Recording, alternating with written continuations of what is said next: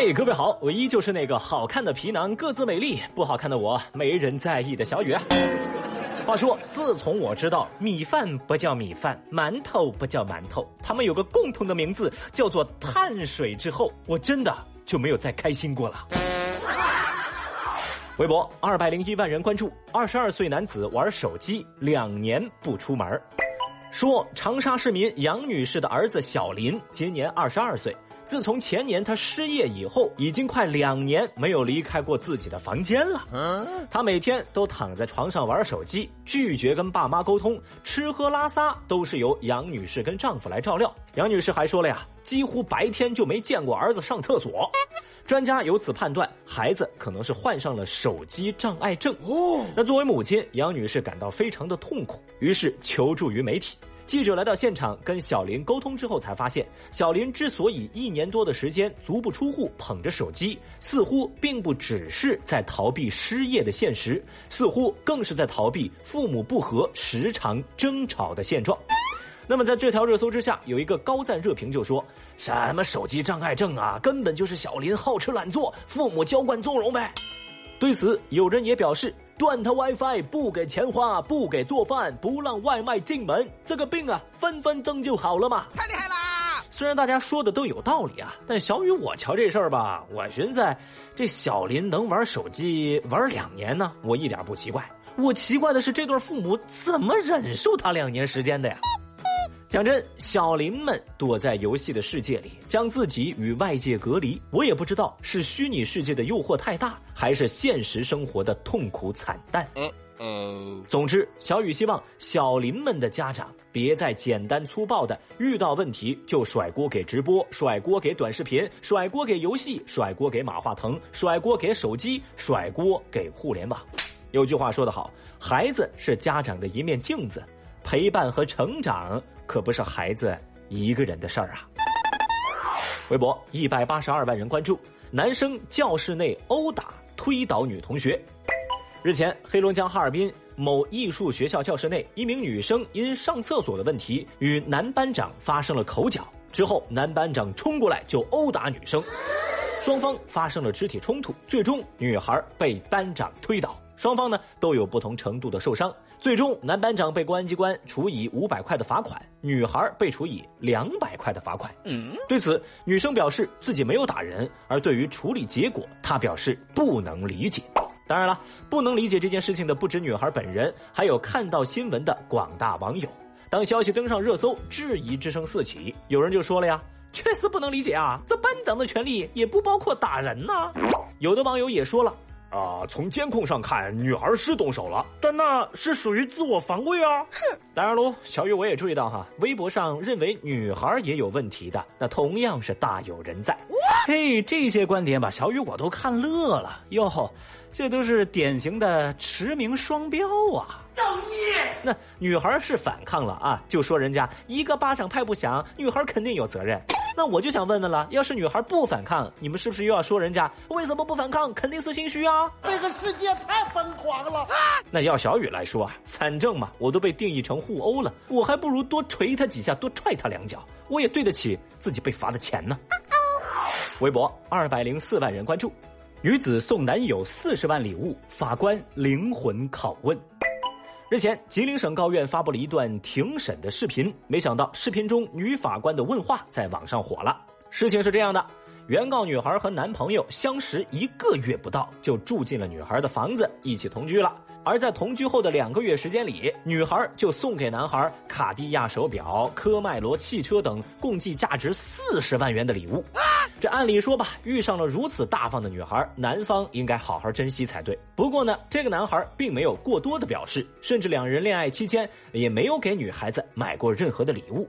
哎呀，这都罢了啊！关键是双方在相处六个月之后，男方就开始找各种借口不回家，双方感情迅速破裂，两个人最终分手。这心有不甘的女孩呢，就把男方诉至法院，要求对方归还礼物。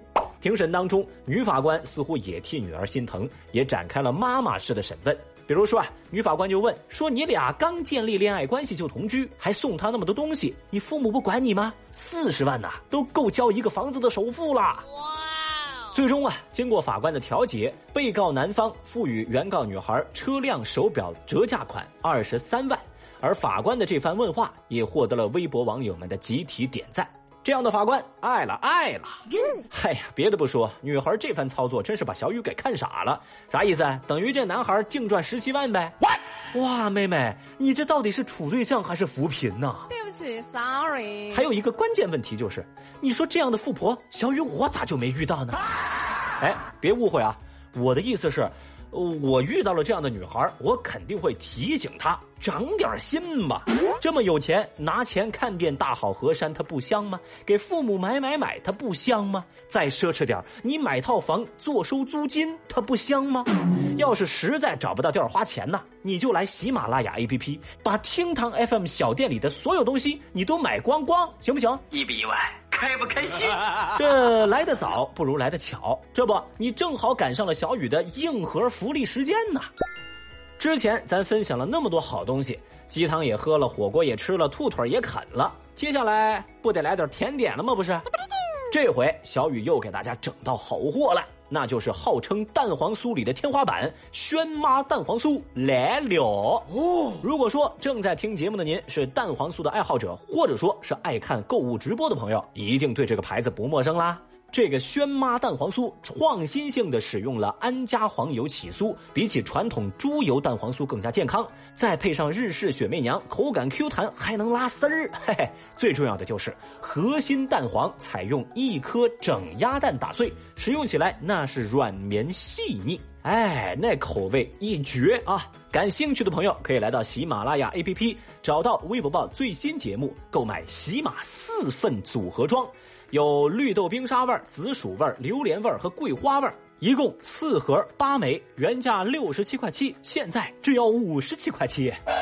讲真的，这个价格，只要稍微了解轩妈这个品牌一丢丢的朋友就知道了，相当的划算。Excellent。李佳琦在吃，薇娅在吃，小雨也在吃，你要不要也吃起来呢？来来来，喜马拉雅 APP 找到微博报最新节目，感受小雨同款的快乐。微博一百二十二万人关注，男子偷窃后被地中海发型出卖。日前，杭州警方接到市民报警，称其放在仓库内的轮胎被盗。在对现场及周边监控分析过程当中，一名地中海发型的男子引起了民警的注意。那么，报警人陈先生在看过视频之后，一眼就认出这名可疑男子就是同公司不久之前离职的雷某。会吧？之后，民警将戴着发套的嫌疑人雷某抓获。而据雷某交代，自己平时开销大，赚的钱不够花，又加上此前被老板辞退，心中有怨气。就决定到前东家的仓库里偷轮胎，而为了掩人耳目，他每次作案的时候都会把发套摘掉，并且戴上口罩。没想到自己的地中海发型啊，还是出卖了自己。目前，雷某因涉嫌盗窃被警方刑事拘留，案件也在进一步的侦办当中。嘿，事实证明啊，秃顶儿这事儿那确实是伤害性不大，侮辱性极强啊。但有意思的是，这掉发归掉发，智商怎么也跟着掉了呢？这也太低成本了吧！如果说要让小雨用一句话形容雷某，那我觉得就应该叫胆子很大，想法拉胯，迅速被抓，只因头发。嗨，没办法，生活就是这样，有些事情啊，它就是很突然的。好啦，以上就是今日份厅堂微博报，解锁更多互动姿势，欢迎您来到喜马拉雅 APP，找到微博报的最新节目留言。同样的，我也在新浪微博等待您的关注。明天我们再聊，拜拜。